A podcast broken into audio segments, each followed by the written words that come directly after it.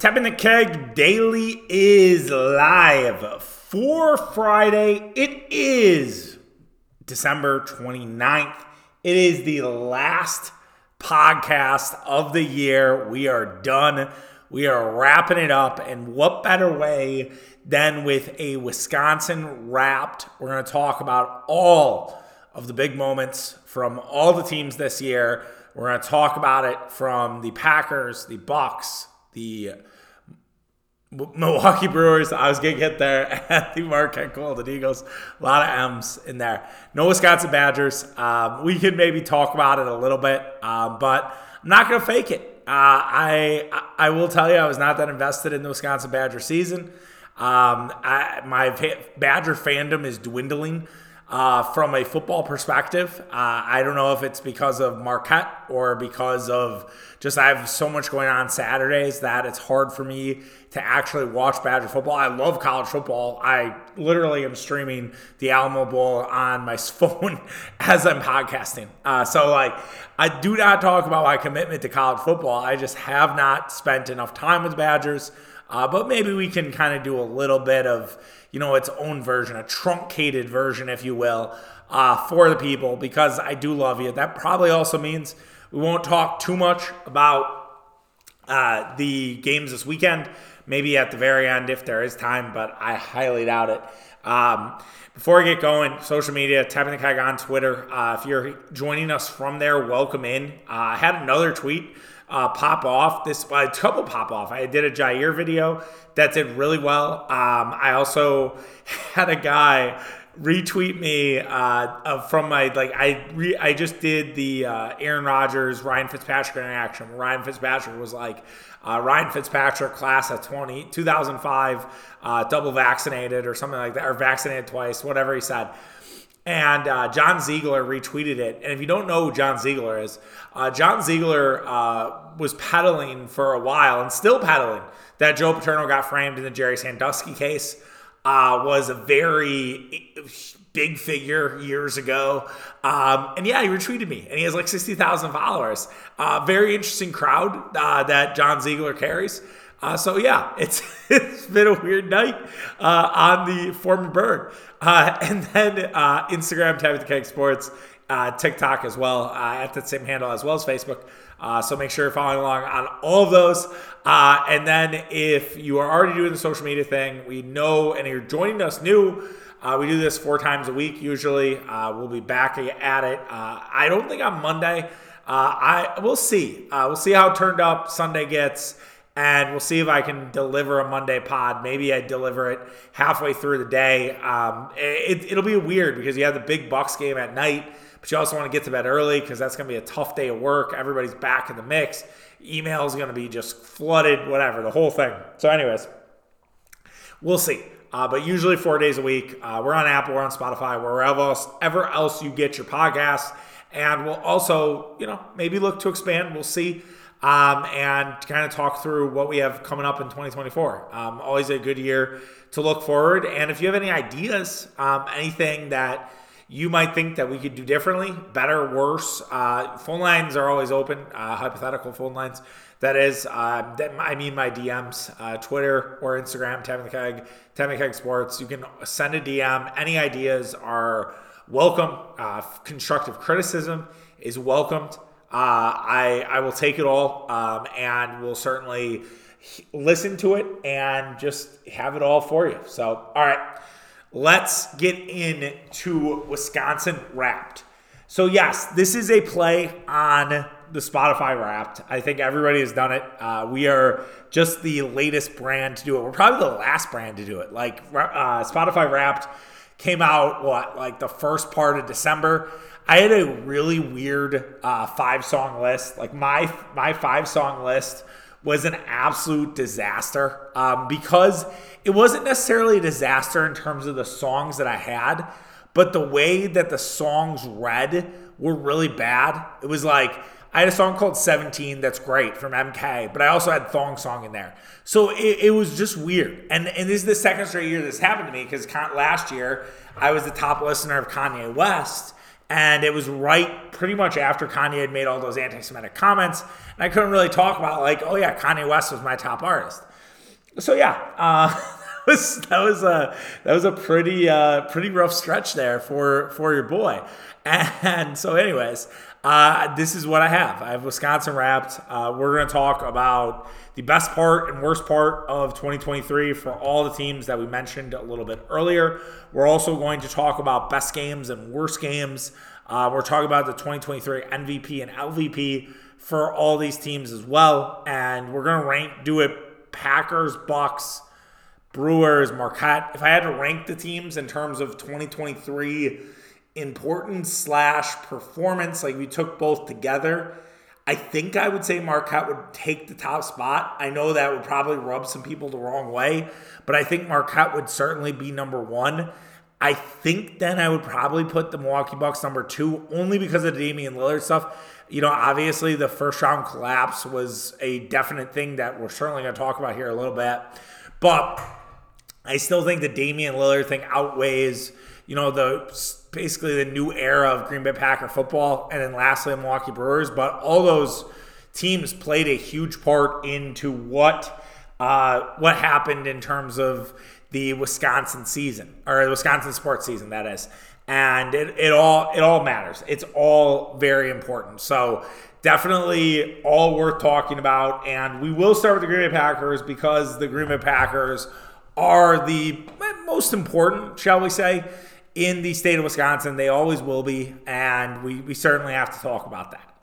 The best part of 2023 is Jordan Love being the guy. I think that was something we had no idea that was going to happen in the year 2023. We thought that there was a chance that Jordan Love would not be this elite NFL player. And now his ceiling is a top five quarterback in the NFL. I think that is not unfair. You heard Murph say it on the podcast yesterday, which if you did not listen to that podcast, it is an absolute fucking banger.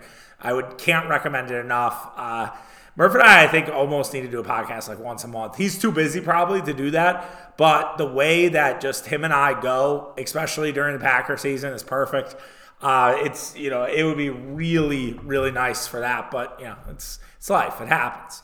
But anyways, uh, yeah, Jordan Love has been awesome and it's been a joy to kind of be on the roller coaster.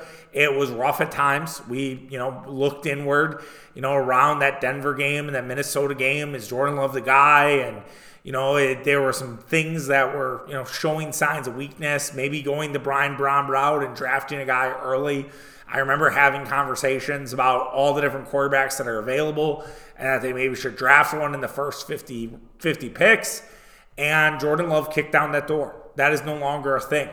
Jordan Love is awesome, and he is a great player for the Green Bay Packers. He is the leader of this team. He's going to get a massive extension, and it's easily the best part of this year. No matter really what happens to, to on Sunday against the Minnesota Vikings, uh, you know Jordan Love has certain, certainly got to this point with the Green Bay Packers that I think we all hoped and we all wanted to be, and it's literally the best case scenario, and it's the best part of 2023.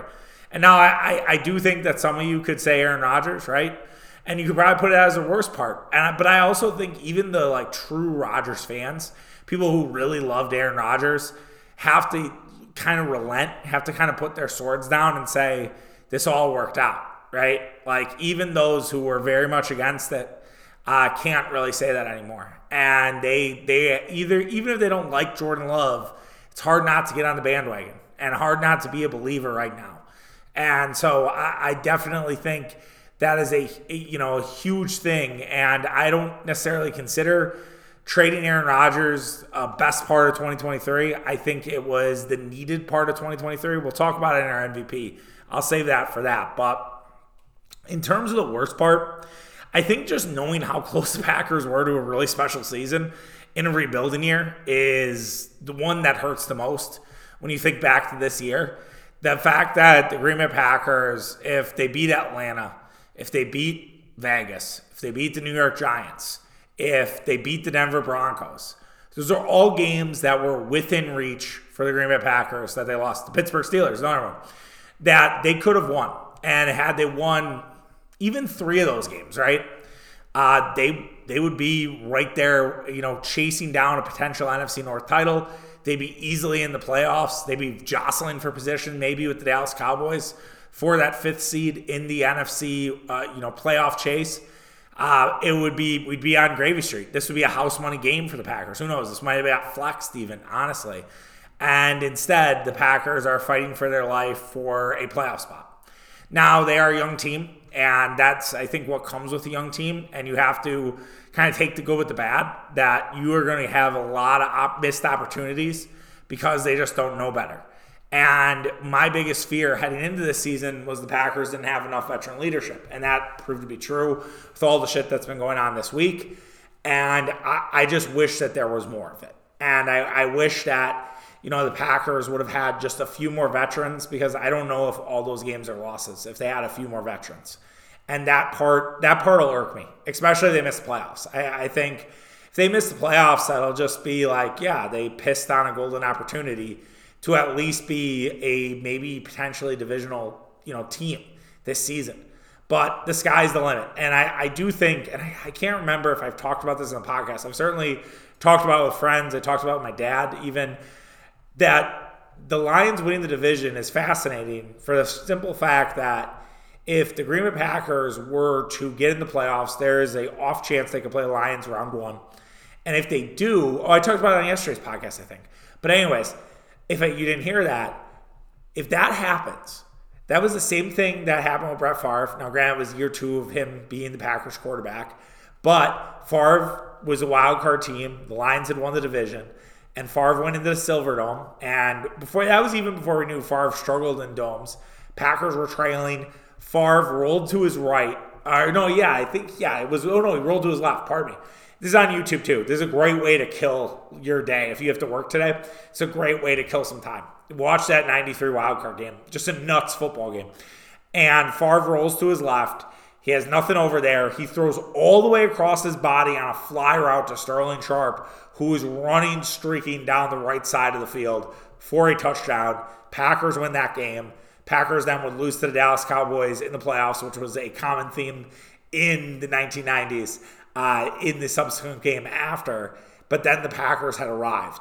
That was Brett Favre's arrival moment. And you just, I, I can't help but get that out of my head with the fact that the Lions and Packers could meet in the playoffs. So we'll, we'll certainly have to see. But yeah, pissing away that opportunity, man, just irks me to no end. I, honestly, it irks me more than Joe Barry. Joe Barry will be talked about here, but I it, it pisses me off even more because the door was there. But I, I, if you want to play devil's advocate, you're like, well, there's no way Joe Barry would got fired if we would have like 10 wins right now. That's probably true. Uh, best game, I have to say the Packers come back against New Orleans. I was there for it. It was one of the best games that I've ever been to. Um, I've been to a lot of Packer games, uh, but seeing the Packers come back from the dead like that was absolutely incredible. It was a pretty boring game heading into that. And then to see that come back in person live was just a thing of beauty. Um, I absolutely loved it. Um, I, I, couldn't honestly love it more. Uh, it was just so special to watch all of that unfold. Uh, my wife and I going nuts in the stands. She's not even like a massive sports fan, but she was losing her shit as well as I. Um, I could barely talk. My head was just rushed. Uh, it was a moment that I, I, hope you all get to experience in some time in terms of your fandom, whether it's a team like Packers or Marquette or the Badgers or you know anyone else. Like it's just an incredible euphoric moment. Also, that Chiefs game was incredible. Like that has to be. That's one A, that's one B. You know, everybody was like, "Well, Packers, you know, they might have a chance. They, you know, they beat the Lions. Can they do it again against Kansas City?" At that point, we had a little bit different of a thought about Kansas City. You know, Packers were kind of the first one to kind of, you know, crack the armor a bit. And now I think the secret's out on that Chiefs team. And I, I actually think Cincinnati, you know, Ja'Marr Chase, I think is going to be back for that game. I think the line's a little bit of an overreaction. And yeah, they they kind of knew they kind that was the kind of the start of all the sort of Chief stuff, and it it all kind of went to shit from there. And but the Packers win that game, and Jordan Love was terrific through that entire game, dueling Mahomes, showing that he belonged. and that was I, that was a huge moment in the Green Bay Packers season, and that was really you know at this point where the Packers have peaked. Now, in terms of worst moment, The Tommy DeVito game, Tommy DeVito comeback after that Chiefs game is was brutal, especially after what you've seen from the Giants after that football game has made it even worse. Um, and that's just stinks. It, it, it really fucking burns and it, it really hurts. And then also the fact that, you know, the, the Raiders game, that was more offense than it was defense. Or the Broncos game, again, a little more offense than defense. And just those all those games are just brutal in retrospect. Now the Raiders, you'd be like, well, the Raiders are playing better, Charlie, but it's like, no, that was the Josh McDaniels Raiders they lost to. They didn't lose to the Antonio Pierce Raiders. There's a fucking difference, Gus. So yeah, that was those all sucked. In terms of 2023, 2023 MVP, I have to give it to Brian Gutekunst. Look, Brian Gutekunst pulled the trigger on Aaron Rodgers. He made the move that had to be done. I know Brian Gutekunst isn't entirely popular with everybody, but Brian Gutekunst put his balls on the table, made a good deal for Aaron Rodgers, did not just give in to Aaron Rodgers. He did trade the Jets, but got what exactly wanted. I think the 65% would have vested, you know, had not Aaron Rodgers got hurt on the MetLife turf. And the Packers would have probably had maybe a 15th or 16th pick from the New York Jets. I don't think the Jets would have made the playoffs with the team they had. Um, and you know, and credit to Jets for protecting themselves. And it's still going to be a very high pick for the Green Bay Packers. You know, Jets lose again, again against Cleveland tonight, and so you you just wonder where that pick is going to go and how high can it go uh, with their last game against the Patriots. And the Patriots, even though they're quote unquote taking, you know, Bill Belichick wants to beat the Tennessee or uh, the. You know, Bill Belichick wants to beat the New York Jets. That is that's part of his his DNA is to beat the Jets' ass. Um, in terms of uh, also MVP, I have to also include Jordan Love. We talked a lot about Jordan Love already, uh, but just and oh, the other thing about Gute before I go to just giving Jordan Love another props, he had a great draft, and this has been an excellent draft for him. You know, there's a ton of guys that are contributing year one for Green Bay in their rookie year, and you know he had a really good 2022 draft, and I think just keep stacking those good drafts, and the Packers are going to really have something here. LVP, Joe Barry. I mean, Joe Barry, it's been such a clusterfuck. Um, it wasn't necessarily a clusterfuck for a good part of the year, and there were some people saying, hey, this is kind of smoke and mirrors, it's not legit. Like, there are some warning signs, and sure enough, they were right. And, you know, the Tommy DeVito, Baker Mayfield, Bryce Young disaster class of the last three weeks has been terrible. Um, and no one really wanted Joe Barry back. Um, we were pounding on the table last year uh, after that Lions loss to get rid of Joe Barry, and then Joe Barry keeps his job. Matt LaFleur sticks up for Joe Barry. Um, it, it, was just absolute, just destructive. Um, and you just wonder if this is an entirely different season, if Jim Schwartz or Brian Flores or Ejiro Evero is there. Like, uh, I, don't know. Um, we, we certainly will never know. And so it's truly disappointing. Uh, Jaire Alexander also gets an LVP. Uh, it's just been a terrible year for Jaire. Uh, we said a lot about him yesterday, so you can listen to that. But Jaire deserves that LVP. Um, no one's been worse than Jaire this season. Um, and it's just been truly, truly disappointing to watch him. I would give a slight LVP to Yosh Nijman just because, like, you put a second round tender on this guy. You'd expect him to kind of be this solid backup for the Packers, and he just has not lived up to that. But that's it hasn't really actually affected the team, if you will, because Rasheed Walker's been good. But that's another one to think about. So that is it for the Green Bay Packers for 2023.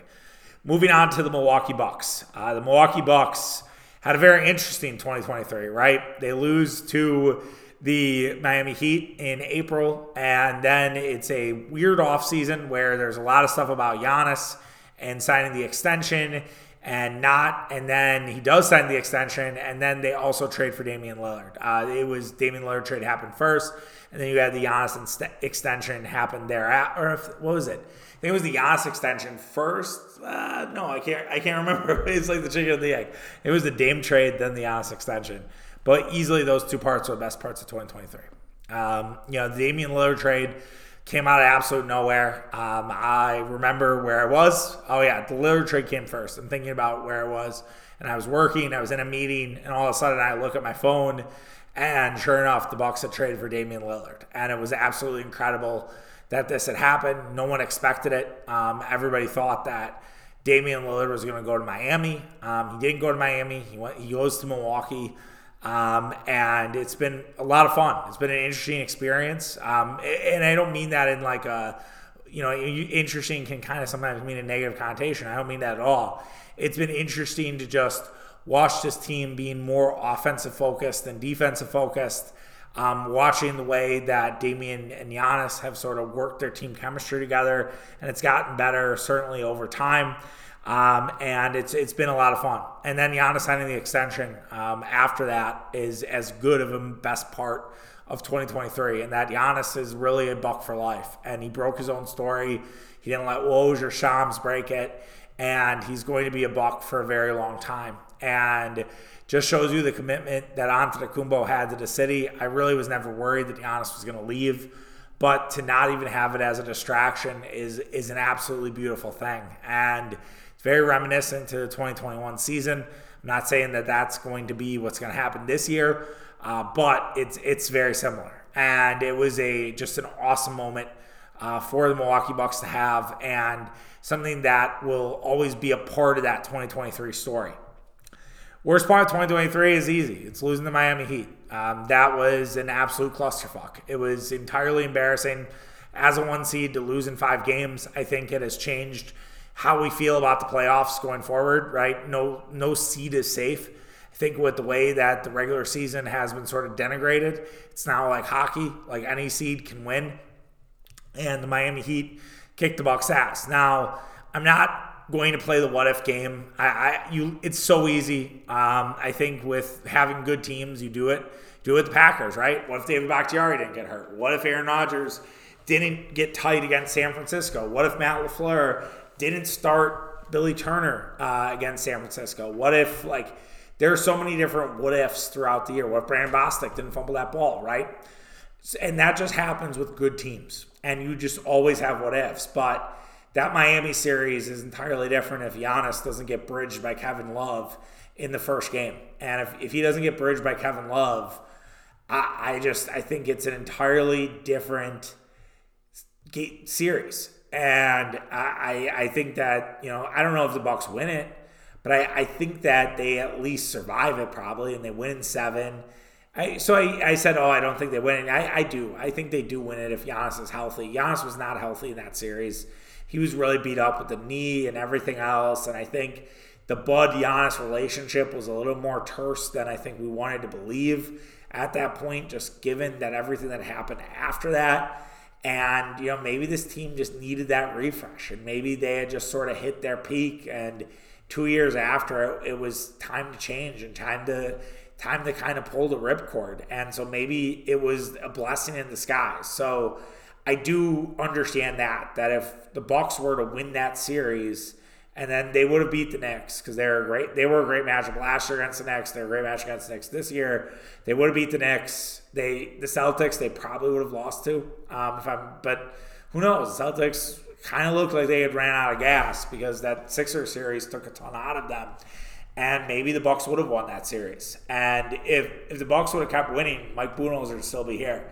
And I don't know if we're talking about Damian Lillard. Um, and that's it's it's a very big fork in the road of the Buck story, the Giannis story, everything else. That if if that did not happen, who knows? Maybe maybe we're not talking about all the things we are in the latter part of 2023. In terms of best games uh, for the Milwaukee Bucks, I so I, I split it up into two seasons. I split it up into last year and then this year. Uh, this year, in terms of games, in terms of the 2023 season, Giannis having 54 and 19 to single handedly beat the Clippers. That was an incredible game. It was a 9 p.m. game on TNT. I ended up doing a podcast after that at like 12:30 at night, like a very late podcast. I was I was boozing a little bit. That was such an awesome game, like an incredible game from Giannis Antetokounmpo. To me, like that is an upper echelon best Giannis games of all time sort of performance because you look at that box score, and Giannis had 54, and I think the next closest was Grayson Allen with 12. Uh, I, that was an incredible game. Uh, Jrue Holiday and Brook Lopez taking down the Suns to win without Giannis on a Sunday afternoon. Uh, it was a great back and forth game. Bucks kind of had control, but then the Suns inched their way back. The Bucks do just enough to pull away and win 104-101. Uh, that was a really great win for Milwaukee. You know, they came out kind of firing. You know, beat the Miami Heat. Remember, at that point, we didn't know what was going on with Giannis's wrist, uh, if he was going to be okay. He had hurt that against the Bulls. Ended up being okay, but it, it, goes back to the whole thing about the Heat and all the injuries that had that had occurred with Antetokounmpo. Giannis scoring 46 against the Kings.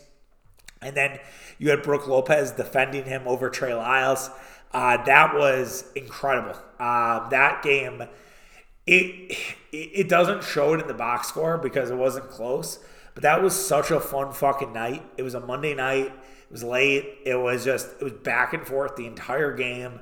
Uh, both teams were just scoring at will, and the Bucks did just enough to beat that team. And there was the issue with Lyles and Giannis you know, near the end of the game, and that made it a little more fun. You know, obviously we all called out Trey Lyles after that. That mat, that fact that mattered, but yeah, that was that was one of the better ones in 2020 2023 season, 2022 2023 season. In terms of worst games uh, for that year, uh, game four and game five against the Miami Heat will forever burn in my in my mind. They gave up 41 points in the fourth quarter in game four and then in game game five, they got outscored 32 to 16 in the fourth, to head to overtime, and then subsequently lose in overtime. And I, I, I just could not fathom that had to happen again, because there is a world where if the Bucks just made a couple more shots in Game Four and Game Five, the Bucks are up three two, even with Giannis's bad back, heading in heading back to Miami for Game Six, which probably would have made a Game Seven, but again, it, you, we just never know. Uh, and also, the Bucks lost 40 to 9, 140 to 99 to Boston uh, in early April. That game absolutely blew. It was a TNT game. I think it was one of the only games of the night. I remember I had the house to myself. I forget where my wife was, and I'd ordered barbecue. I was going to order wings, but I ended up ordering barbecue, and I had to pick it up. And so I'm like, okay, this is great. Like, pick up my barbecue. I'm going to booze. I'm going to have a great time and the Bucks absolutely fucking suck. And game was pretty much over And when I, I got home. I got home with the barbecue, and the game was over. Shout out Double B's, great barbecue spot. Uh, 76 in Greenfield. No free shout outs, but, but a shout out uh, because it's great stuff and would recommend it if you need a spot to go this weekend. Uh, but yeah, that was that was an awful game. Uh, in terms of best games of the current season so far, uh, Giannis 64, obviously. Uh, the game ball gate uh, but that game was incredible, uh, especially uh, considering the fact that Indiana just beat them a week ago, and then the Bucks come in there and absolutely bully them. Uh, one of my favorite, you know, bets here. Honestly, the Bucks were a six-point favorite, and I was like, the Bucks are going to smash this team, and they sure enough did. Uh, the three-ball night against the Knicks, where they just could not stop hitting threes against the Knicks in the NCAA tournament game, uh, that was a ton of fun to just see that offense running on full cylinders. And then the other one I had, or the other two I had, were beating the Mavs on that back to back on the Saturday, where it really looked like the Bucks were kind of fucked. I think they were down 10 at one point in that, that second half. And the Bucks could have easily waved a white flag and said, "Nah, we're, we're, we're good," and they didn't. And they came all the way back and beat that that Dallas team, and a fresh Dallas team at that. And I, to me, that's the win of the year overall. Um, and then lastly, just opening night because Dame Lillard takes over late. And it was kind of like, oh, we would have lost this game last year. And they didn't lose it uh, against Philadelphia. Worst games for this year so far the Bulls loss on the road was tough, and then the first the, the game two and three, uh, where it was like, oh my god, this Adrian Griffin defense was absolutely awful, and it was you know the drop that was instituted after that and there you have it. And really, since then, it's been pretty smooth sailing. Bucks since they since the Bucks were five and four, and I quoted this I think last week too. But since the Bucks were five and four, and they were you know it was uh, there was a ton of turmoil and everything else. The Bucks have now since that game, the Bucks have won eight. They're eighteen and three. They're 18 and 3 with 23 wins on the season. Uh, the only team that has more wins than the Milwaukee Bucks are the Boston Celtics with 24 who had to survive the Detroit Pistons, who have lost 28 straight games. Uh, was an incredible, incredible uh, game tonight. If you missed that, but yeah, uh, it's definitely uh, definitely something uh, for the Bucks in terms of best and worst moments for the Bucks.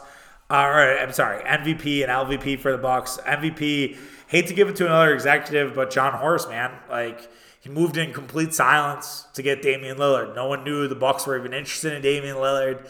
Uh, there, there was a slight rumble, but nothing really concrete. And then the Bucks get Damian Lillard. Uh, and then also Giannis Antetokounmpo. Uh, it's been an incredible year for Giannis. He really that last year, and then this year he's getting no MVP buzz, which is absurd uh, just for what he's been doing. No one seems to care. Uh, that's okay. Um, he will just keep being Giannis. And then LVP, uh, Mike Budenholzer. Uh, you know I, wasn't the biggest like Firebud guy until that Heat series. And really, that Heat series was just a bridge too far with just the consistent reliance on Jrue Holiday, not letting Giannis guard, guard Jimmy Butler, even with a bad back, and just sticking in his ways and not changing anything was just absolutely ridiculous uh, from Budenholzer. And then the other LVP is the section of Bucks Twitter. I mean, they just showed their ass you know, Archon14 who writes for Brew Hoop, or he wrote writes for what the Packer SB. It doesn't fucking matter. But the Adrian Griffin should be fired. Uh, think pieces, you know, Paul Hennings of the world. A lot of those people should be fucking embarrassed, and I hope they are. I, I really think it was just so bad. I, I don't really still understand it. Now it's fine. Uh, since the Bucks have sort of, you know, righted the ship, if you will they they've sort of settled the fuck down, but it was an incomplete joke. And I hope they all kind of look inward and touch a little grass and be like, all right, yeah, this was a little bit too much. And maybe we just need to kind of calm down with this type of thing. So, yeah, they, they definitely get an LVP. All right, let's move on to the Milwaukee Brewers.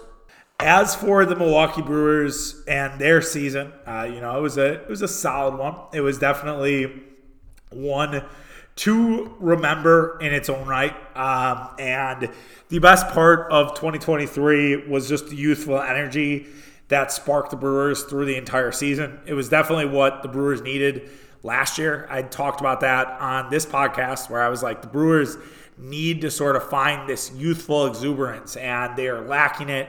You'd heard Philadelphia talk about it in their World Series run last season about how really important it was to have the young guys there, and the Brewers just refused to do it. But Garrett Mitchell, uh, Sal Frelick, William Contreras, uh, Abner Uribe, Brice Turang, like all of those guys, like played a huge role in bringing this new energy to the Milwaukee Brewers that really had not necessarily been seen before, and I, I loved it. And I, am so excited to watch all those guys next season on top of others, whether it's Jackson Chourio, whether it's Tyler Black. Um, it's it's going to be an awesome year for for everybody um, in terms of that youthful energy, and that will continue to roll. In terms of the worst parts of 2023, I, it's Craig Counsell leaving. It has to be, and it's not that it's Craig, it's Craig Counsell leaving for the New York Mets. It's not Craig Counsell leaving for the San Diego Padres. It's Craig Counsell leaving for the fucking Chicago Cubs and the biggest backstabbing move of Wisconsin sports history to date. Like I said it, uh, you know, when it happened, and you can find it on TikTok and Instagram and a few other places, that it was worse than Brett Favre, and I, I stand by that. I, I still believe that. I think it it was just a treacherous move. No one saw it coming. He did not make any sort of overtures about the Cubs and about Chicago. And he goes there without really any care in the world about fans here in Milwaukee and just how he will be viewed as a Brewer. Um, I hope no one cheers for him when he's back in town on Memorial Day Monday. I do worry that's kind of a pink cat crowd that there will be cheers, but he deserves absolutely none of them. And it was such a heartbreak and it was such a devastating thing that happened. I, I So if you're talking about worst things in 2023 in general, like if you just sum it up for us, the state of Wisconsin, the worst things that happened to Wisconsin, I think it's worse than Joe Barry, and I think it's worse than Mike, and worse than losing in round one to the Miami Heat. I I think because eh, round one, first of all, here's why. Number one, it's a rival, right? This would be like Aaron Rodgers going to the Bears. This would be like Aaron Rodgers going to the Vikings. Number two, it came out of absolute nowhere. No one saw it coming. You got completely blindsided. And in the world of social media, in the world of all the newsbreakers, and baseball has a lot of them, with the Jeff Passans, the Rob Murrays, the uh, Heymans, the, you know, all these cocksuckers, you'd think that somebody would have picked up on the scent. None of them did. Absolutely none of them. And so that made it even worse.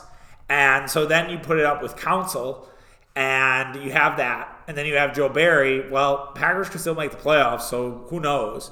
And then with Budenholzer, while bad, it it wasn't as bad because it led to Damian Lillard. It led to it led to you know where the Bucks are now. It led to the Giannis extension. Like I don't know. Again, does that happen if the Bucks you know got to the conference finals? I'm not sure. We just I know we just talked about it, but I just think the Counsell thing was such a, a bridge too far. And, it, you know, he has every right to do it. But it, again, I do not think that man deserves a statue.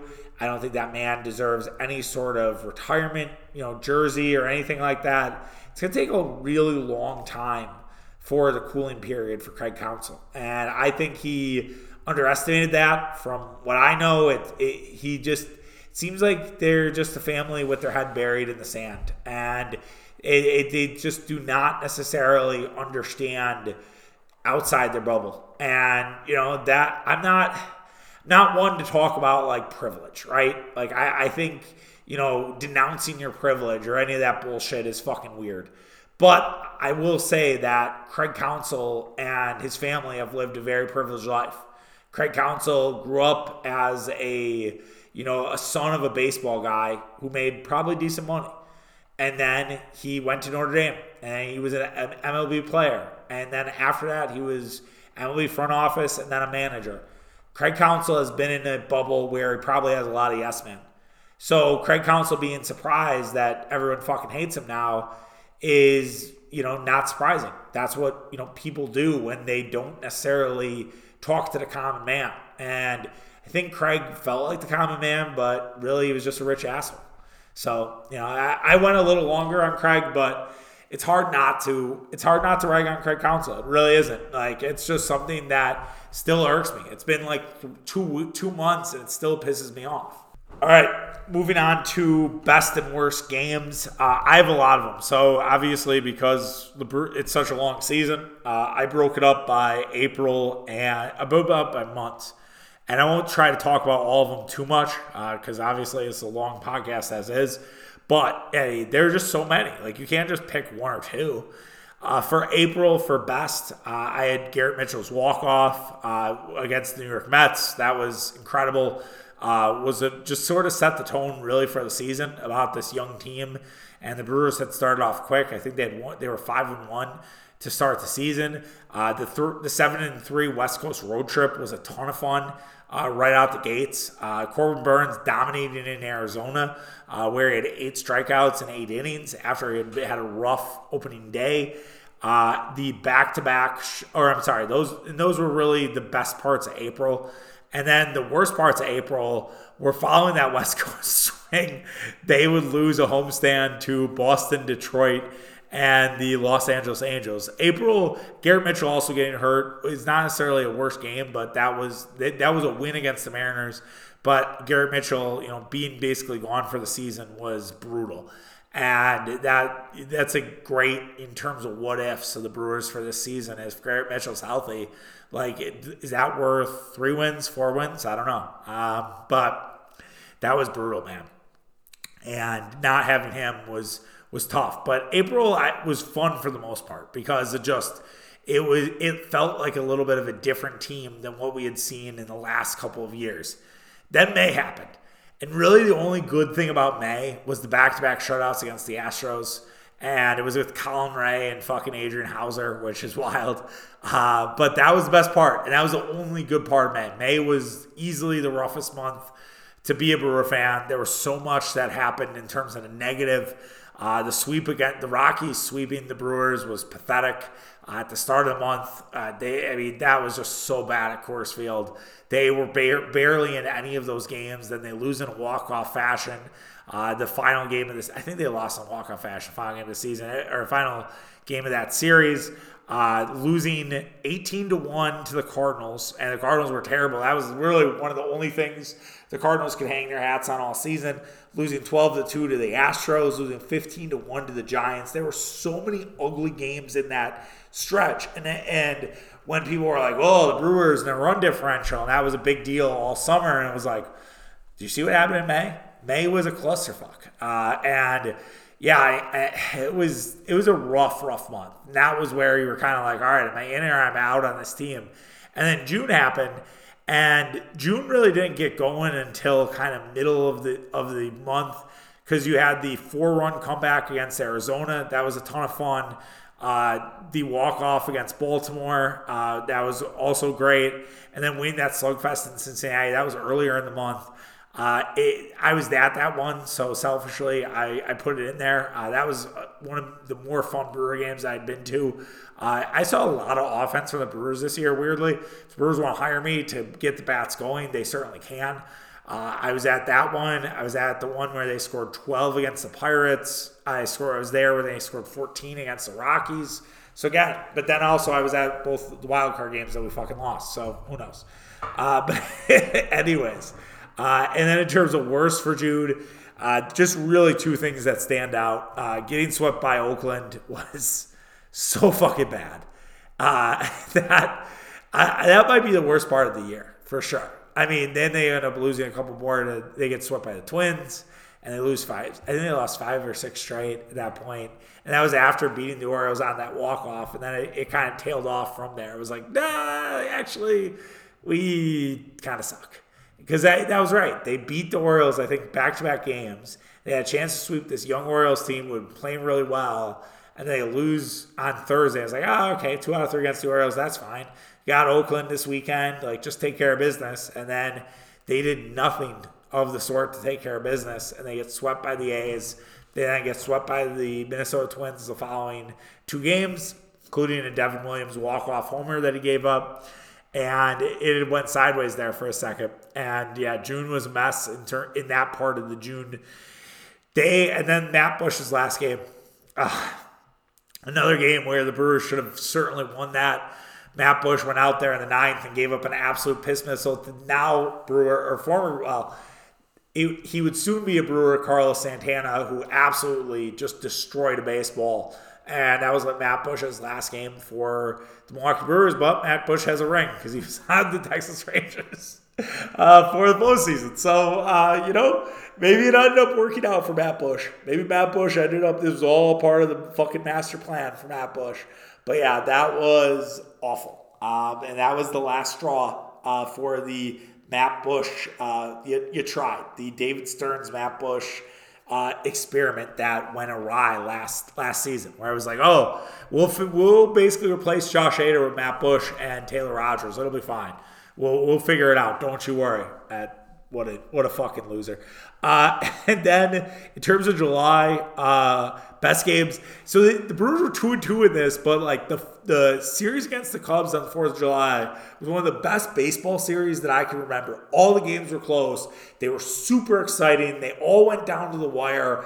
It was like it was like a playoff series between those two teams. And again, like not to hark back on the Counsell shit, but part of the reason I think why the Counsell stuff hurts so much is because the Brewers and Cubs series for the entire year were bangers and they were close every fucking game. It was not like these two teams were like worlds apart, right? Where like the Cubs were here and the Brewers were there or vice versa. Like it was those were games were so good and that 4th of July series was awesome. The back-to-back shutouts against Cincinnati to start the second half with Cincinnati nipping on your heels, Cincinnati being one of the great stories in baseball and then Corbin Burnes and Freddie Peralta shut them down in back-to-back games. Uh, the 100 degree, or no, that's that's in August. Sorry, South the South Frelick game, uh, incredible. Probably the one I regret that I missed the most. I watched the very end of it, but granted, I was it was for a good reason. I was uh, at, at a friend of the show, uh, well, not even friend of the show, but Tapping the Keg co-host Mitch Ross's uh, band Garden Home at a skate park. One of my favorite 2023 moments of the year, uh, sports or non-sports, and so that that that was worth it. Uh, Yelich's walk off against the Reds, just overall Reds domination.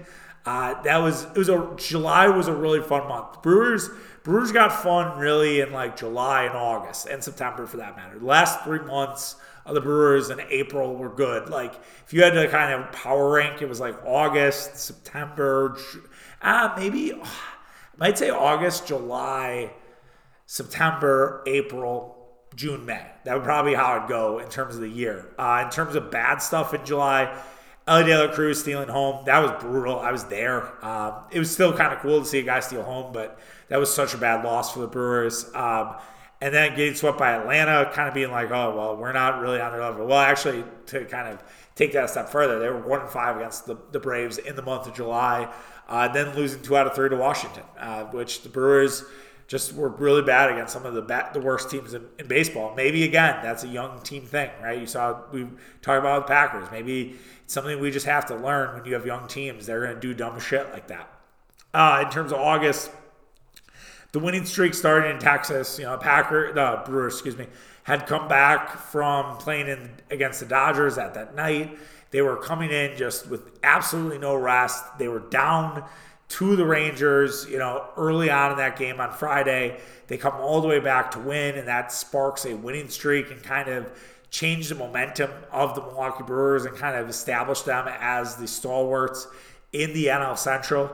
Um, also, the 100 degree walk off uh, was incredible. That game, just in general, was so fucking wild. It was so goddamn hot here in Wisconsin. And the Brewers, of course, go to extras against the Twins but they find a way to win it and they win it and that was that was a great win for the crew. In august in terms of worst i think just getting swept by the dodgers was brutal. Again sort of in that same vein of okay you're really not that good. And then they end up winning all these games right after it and it, it they just it felt very 2022 with the way it was trending and then they kind of unearthed that from there.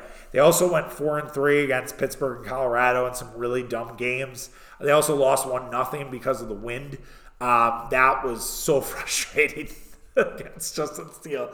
They put so many balls that would have been out, and I, I, swear to you, Justin Steele at that point was on like the verge of being washed. He really had a bad September, and it would have that would have happened. Uh, but yeah, uh, that was definitely one of the worst parts.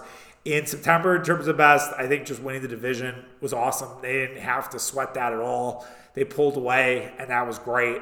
Uh, the Woodruff gem against Miami was really special. The Mark Canha walk off against Washington was amazing. I was at that one. That again stings because I was at X Golf. I should have been out, you know, in this in the concourse. I wasn't. Um, and then clinching the division because the club, the Cubs had fucked up. The Caleb Boushley moment, keeping the Cubs out of the playoffs, like all that part of September was great. And then in terms of the bad, the Adam Wainwright game, I still think the Brewers might have thrown that one. The dumb walk off in New York after Corbin Burnes and Gerrit Cole had dueled. They had a bad loss against Miami after having this awesome, you know, division. I did think did they clinch the division on that one where I Tellez pitched? Uh, that was another great part of, of September. But and then October was just getting swept by the Arizona Cardinals. Um, there's not there's really not much you can say about that. Uh, Corbin Burnes puking on his shoes and them losing those two games and being out of the playoffs like that was it was for as much fun as we had this season. Like that was uh, also part of the worst part of 2023 to just get the season kind of ripped from you. Uh, it was really unfortunate, but that's kind of how baseball does it, and I think they're going to keep doing it that way. I don't know if there is a way they can they can avoid that just with their schedule. If they were going to do seven game series for everything, they would have to extremely scale back the regular season, which the owners will not go for. In terms of MVP, uh, William Contreras for sure. I mean, guy's lightning rod. He's just face the franchise type player. Uh, he had an incredible year for the Brewers, and I think the sky's the limit. I would love to see a contract get done for him. Uh, he's part of that core even without a contract because he's tied up, I think, for another three or four years. Just an incredible deal by Matt Matt Arnold. How many times can I say incredible here about William Contreras? But yeah, it, it was he was fantastic and he really played well this season and look forward to you know seeing what's what's next uh, for William Contreras and Wild Bill. Uh, but yeah, definitely my MVP for the year. And then LVP, uh, Craig Counsell, we already talked about it. Then Jesse Winker what a special piece of shit Jesse Winker was. And then Craig Counsell went back to Jesse Winker well in the playoffs is truly unforgivable. And it almost makes you think Craig Counsell was throwing the playoffs. But I will go there. I will, I, I'm more man enough to not go there uh, with Craig Counsell. All right.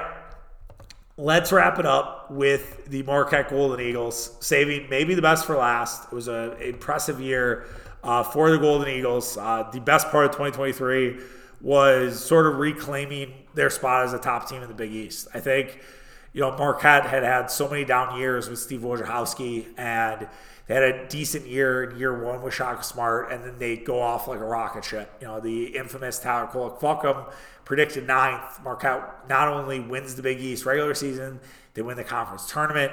Uh, they get a two seed in the NCAA tournament. It was a incredible year for the Golden Eagles. The fact that they only lost twice in the year 2023. Do you realize that? That Marquette, or, or three times, sorry. They lost three times in 2023 alone. That's so wild to think about in that last year. They lost to Xavier, they had lost to uh, UConn, and they had lost to Michigan State. And that was it. Um, so I mean, it's just, it's really, it was really something, honestly. And just this year, has been fun uh, bringing everybody back. I think that there's been a couple question marks here and there, but I, I, still think ultimately it's been a solid start to the season. They're number 10 in the country. I They're not necessarily at maybe where a Purdue is, if you will, but I think everybody really in that top 10 has played tough schedules and they've had their ups and downs. So, I, you know, I, I don't really think it's been bad so far. Um, in terms of the worst part of 2023, I, losing to Wisconsin again, you know, in December was terrible. Uh, they've lost four straight to the Badgers, uh, or three, three straight, excuse me. And that has not happened in a very long time. And it, it has to be a top priority to beat Wisconsin next year. Um, and I know, you know, it'll it'll be at home, so you'll at least have that. But it needs to be drilled into everybody that you can't lose Wisconsin four straight times. Um, and then just you know falling apart in March was tough. Uh, not necessarily being able to make it to the round of 16. I do think had they made it, they would have had a really good chance against Kansas State. They would have had a really good chance against Florida Atlantic. And that's again, we talked about the what ifs with the Bucks. Like that's a what if for Marquette, and we'll see, you know, how this next year transpires and what comes in that tournament. But like, man, that door was open for the Golden Eagles to face UConn in the final. Like that really could have happened, and it it it didn't because Marquette, you know, had a banged up Tyler Kolek, and they likely felt faced one of the worst seven seeds. But we'll get to that in a second here. Uh, in terms of best games, uh, the UConn win in New York is. I'd have to really think about it, and so I don't want to use hyperbole, but that might be my favorite Marquette win of all time because it was Friday night it was you know Big East. You know, we my wife and I were sitting on our couch. We didn't end up going out for it, having beers. We're watching the game. I, I don't did I work that day? I can't remember. I I'm sure I did.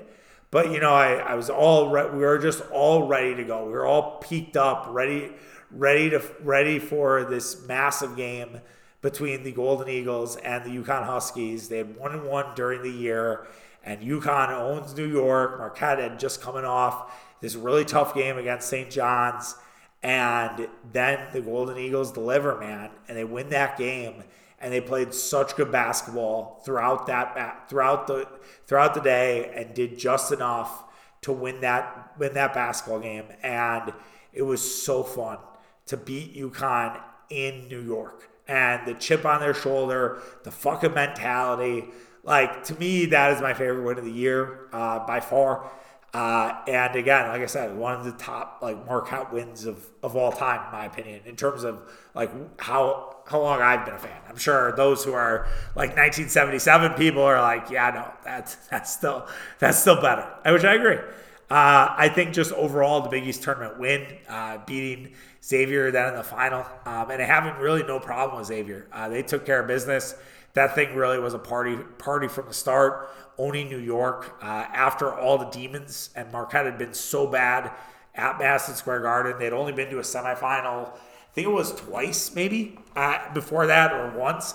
And then beating UConn, as we just talked about, and then handling their business against Xavier. It was too bad they couldn't beat Creighton to kind of really drive it home. But yeah, we'll, we'll, we'll, we'd still take the win over Sean Miller and Xavier, one of the teams Marquette had lost to and they were in full control that entire basketball game. And to get the double is hard to do. Uh, Big East regular season and Big East tournament, and outright, you know, in terms of the Big East regular season. I mean, that that's just an incredible year for Marquette, and really, you could say it's probably it might be better even than the last time they had won the Big East title in 2020, 2013 because that was a share but then again, that Big East conference might be better. I don't know. I'd have to have to really look hard. Also, their best games. The Creighton road victory was incredible. Uh, beating Creighton on the road, uh, a very very tough place to play. Creighton is not necessarily the best matchup for Marquette, and finding a way to win that one. The Shaka Smart emotion, uh, pissing off all the Creighton fans in the stands. Uh, I think that's a real rivalry between these two teams. You know, obviously they link up on Saturday. It's the first time they played since that game. Uh, Kalkbrenner did not play at the Fiserv Forum last year. I think it's going to be an extremely intense game. Uh, Creighton also coming off a loss to Villanova. They do not want to go 0 2 to start the Big East season. Uh, they've had a long time to sit with it, um, and they didn't have that buffer game uh, that Marquette did. So we'll have to see. And then lastly, the Xavier Tippin. Uh, that that was another one I was in person for. Uh, the Tippin that game was really a fun one. It was really back and forth between the two, and it, it just was last shot wins. And then Omax tips it in for the win, and just felt special, man. It felt like this was just a special year for Marquette. We are sitting by Xavier fans, Mach and I and that was yeah that was a premier win uh, that definitely deserves a mention as well the 2023 annals. And also the maui win against kansas. I, I didn't include this year but I have to at least mention the maui win in kansas was again another special victory uh, for the golden eagles. In terms of worst games uh, the michigan state one you know you lose the tournament but it was just they just did not have it that day and Michigan State Izzo, you know, was able to outcoach Shaka Smart, and Pat the Marquette did not have any answer. I don't know why I keep saying backer. Marquette did not have any answers in that in that basketball game, and they did not play well. Uh, really, I, I don't know if I would say from the get go, but only scored 60 points in that one. Mar- yeah, really, I guess from the get go. I mean, Marquette did come back to lead that game you know, in the second half. I tried to block that game out of my memory.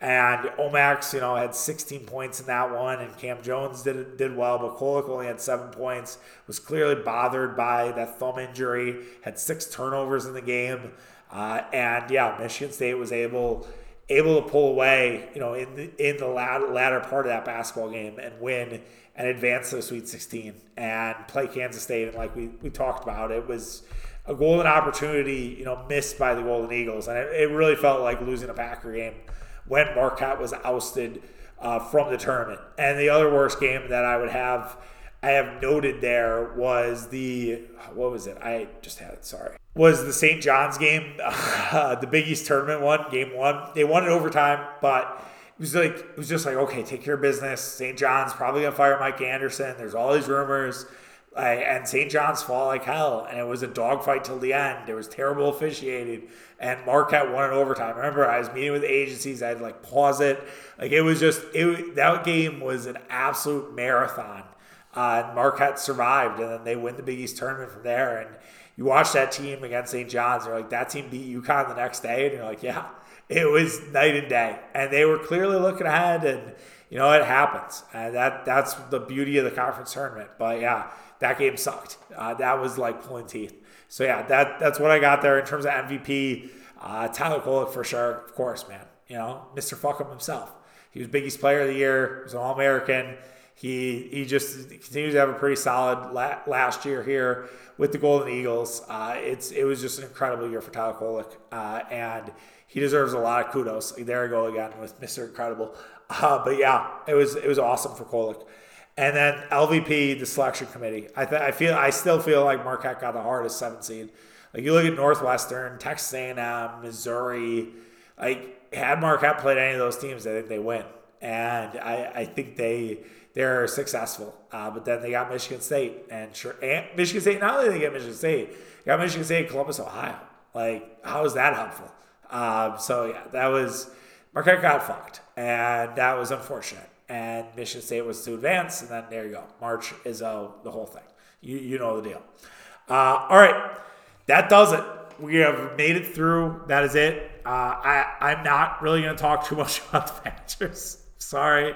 I, I, I, guess the only thing I would say about the Badgers in terms of worst games would probably be that that Washington that Washington State game was bad. Um, the I don't the best Badger one was definitely the what's the game? The game against the it's on tip my tongue.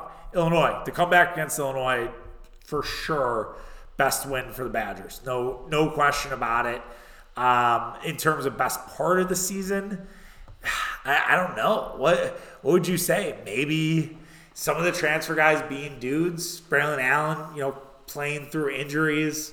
Um, you know, they making sure they stay bowl eligible. The Nebraska win wasn't that pretty in the, log, the large scheme of things. Iowa was certainly one of the worst moments of the year, losing 15 to 6 in that one. Um, man, Indiana loss was bad. Uh, they fired their coach. That one, that one's a stain. Losing to Northwestern, even though Northwestern was a wagon at the end of the year, but that was that was also equally bad. Yeah, that stretch of stretch where they lost four of four or five is is pretty damning uh, for for Wisconsin. And uh, it's too bad they you know did not necessarily have the season that I think they hoped uh, in year one of Luke Fickell. But you know, I, it, the parallels of him and Shaka Smart are kind of similar, right? Where decent, you know, year one, and then year two, maybe you take off like a rocket ship. We'll have to see. Uh, and and maybe you know the Badgers kind of reestablish their claim and and kind of get back into the forefront of you know conversation here in Wisconsin sports. As I said, this has already been a long podcast. We're over an hour. Um, I will just say, in terms of the Packer Vikings, I need the Packers to win. Jaren Hall, quarterback. You lose fucking Jaren Hall. I don't know, man. Like, it's going to change a lot of New Year's plans for a lot of people uh, if Jaren Hall beats us. Uh, and it just can't happen. And they have a lot of guys down. They're a very banged up team. It feels like sort of Minnesota is sort of ripe for an ass kicking from the Packers. So let's hope they actually take care of business. And then for Marquette Creighton, like I said, it's going to be a war, man. That is going to be a great fucking game. I'm so excited to be there for it.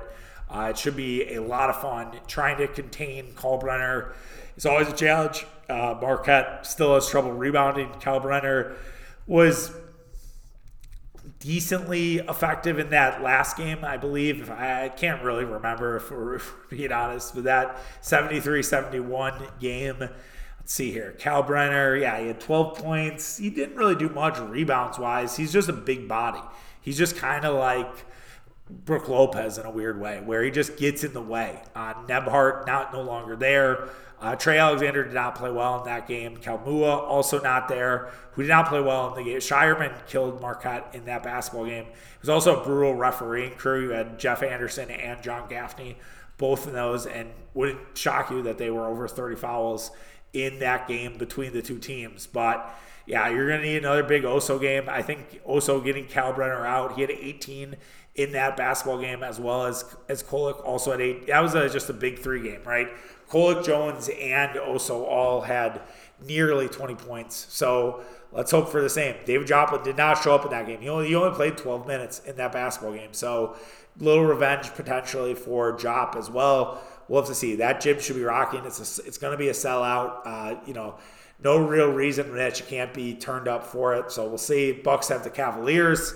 Um, that should be, yeah, it'll be interesting to see if any of the Cavs play. You know, they've been sort of a wounded duck team here for the last basically week, and they did have a nice win against the Dallas Mavericks on the road on Wednesday night, and you know we'll see see what version of the Cleveland Cavaliers we get for the Milwaukee Bucks. All right, that does it. Take care. Happy New Year to all of you. Really appreciate the support. Love you all. Uh, if you're brand new, I still love you. If you've been here since day one, I love you too. If been right in the middle, I love you. Uh, keep supporting, keep spreading the good word. Talk to your friends about it. Uh, we'll keep keep pushing on, man, and have a really safe New Year. You know, don't drink and drive, please. Um, there's Ubers, there are taxis, there are just staying at your buddy's couch if the Ubers are too expensive. Little pro tip: uh, you can catch a couple couple hours of nap. Like I've done that before, where plug your phone in, take basically a two or three hour nap, and then get the Uber home. Okay, uh, and just don't be a fucking hero. Uh, they're looking for you. Um, and yeah, there's no need for you to pick up a Dewey uh, to start your new year. So please stay safe out there. Uh, and if you're out at the bars, just keep your composure. It's a crazy night. It's amateur hour. If you need something to do, go see our guy Shaken at Sophie. Uh, he's there. Uh, so if you, you are a bar going folk, he's going to be there. Um, tell him I sent you. And yeah, take care. Have a good one. We'll, uh, we'll see you in the new year, to be very cliche. All right. Take care, guys. Bye.